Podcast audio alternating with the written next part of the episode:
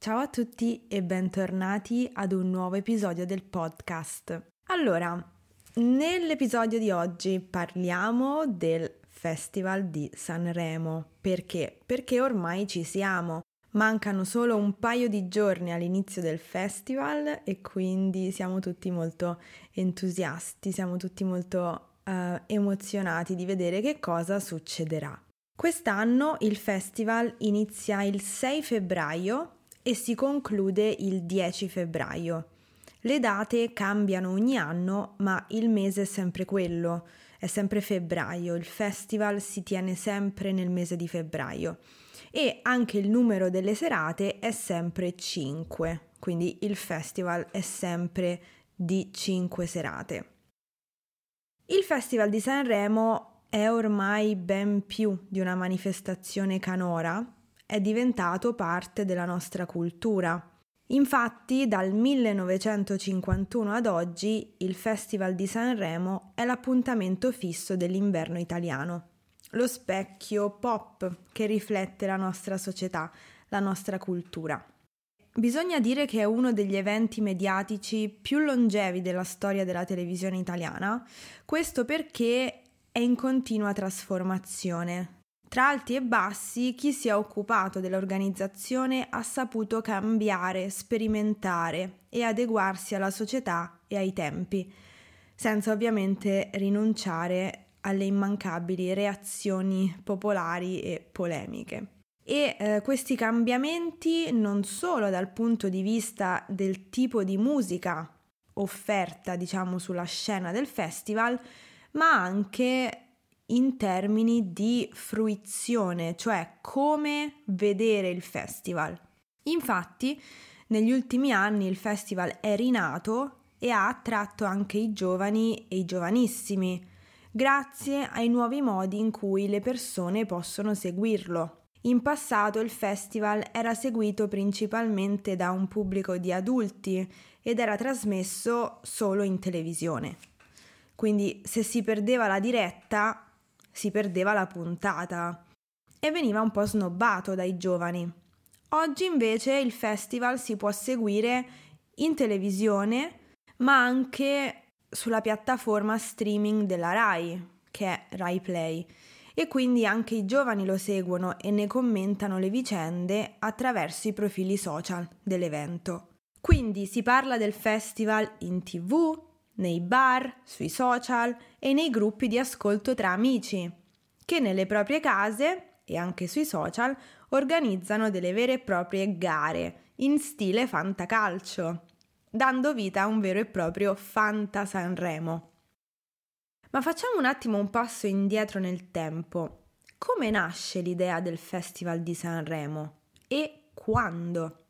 Allora, il contesto storico in cui nasce l'idea di un festival della canzone italiana è quello del secondo dopoguerra, quindi nel periodo successivo alla seconda guerra mondiale. Il teatro comunale della cittadina di Sanremo, nella regione Liguria, era stato distrutto dalle bombe e c'era la voglia di tornare a vivere dei momenti di spensieratezza in quella che da sempre era una meta turistica molto prediletta d'estate. Infatti, Sanremo è una cittadina sul mare. C'è la spiaggia e ci sono tutti i servizi relativi al turismo marittimo.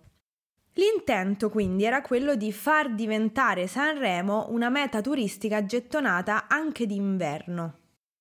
Oltre alle motivazioni pratiche ed economiche per la nascita del Festival di Sanremo, c'erano anche delle motivazioni più idealistiche, se vogliamo, perché bisognava ritrovare gli ideali e il senso di patria che si era smarrito negli anni precedenti.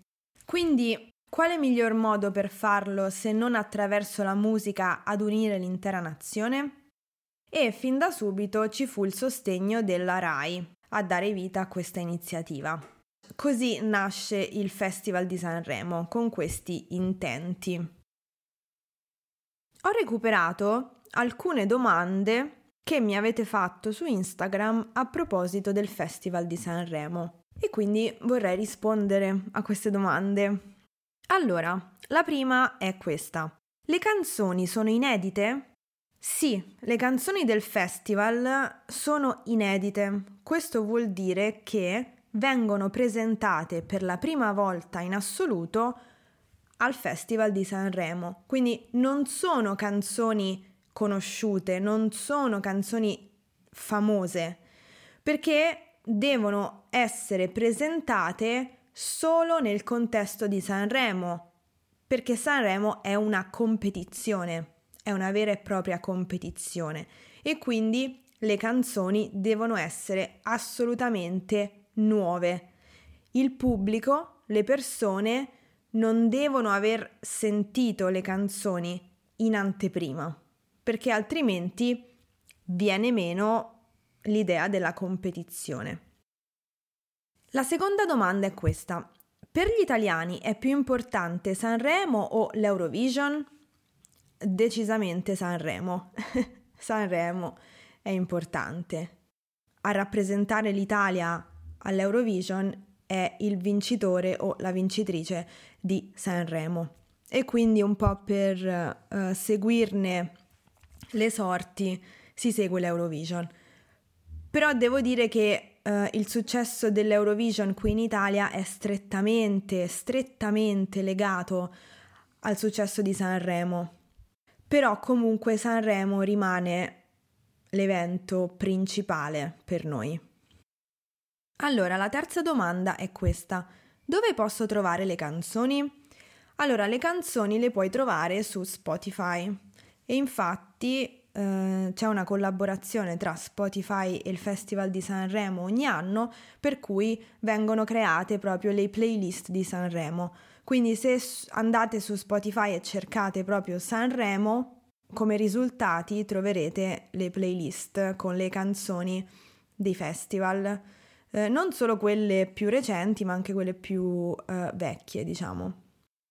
Poi la domanda successiva è questa. Possiamo chiamarlo il Grammy italiano? No, non mi piace questa dicitura, perché i Grammys sono molto diversi proprio nella, nell'organizzazione, nella concezione dell'evento. I Grammys sono una premiazione delle canzoni più popolari e di successo dell'anno precedente o dell'anno in corso, non mi ricordo bene. Invece Sanremo è una competizione di canzoni nuove, mai sentite prima. Quindi non è la stessa cosa sono due concezioni molto diverse e poi sinceramente non lo so, c'è sempre questo bisogno di dover etichettare eh, le cose in riferimento ad eventi soprattutto per esempio americani e questa cosa un po' non mi piace sinceramente perché i Grammys sono una cosa e il Festival di Sanremo è il Festival di Sanremo è un'altra cosa. Sono due cose diverse che secondo me non possono essere neanche messe a paragone, cioè sono due cose diverse. E entrambe hanno degli elementi culturali relativi ai due paesi di origine e quindi non lo so, fare questa associazione secondo me non aiuta neanche a capire bene che cos'è il Festival di Sanremo, perché non c'entra niente con appunto i Grammys. Allora, domanda successiva. Possono partecipare artisti stranieri? Sì, possono partecipare. Si possono candidare alle selezioni per partecipare, mandando la propria canzone ovviamente. Il requisito però è che la canzone sia in italiano. Le canzoni che partecipano al Festival di Sanremo hanno l'obbligo di essere scritte e cantate in italiano oppure in un dialetto o in una lingua regionale d'Italia. Non si possono presentare canzoni in lingue straniere perché si tratta del Festival della canzone italiana e quindi devono essere in italiano le canzoni. Ma gli artisti stranieri possono partecipare se cantano in italiano. Per esempio, due anni fa mi pare, ha partecipato la cantante spagnola Ana Mena, che ha cantato in italiano. E quindi sì, si può fare benissimo. Però ecco, l'unico requisito è che la canzone, il testo della canzone sia in italiano. Vorrei anche soffermarmi su un altro punto.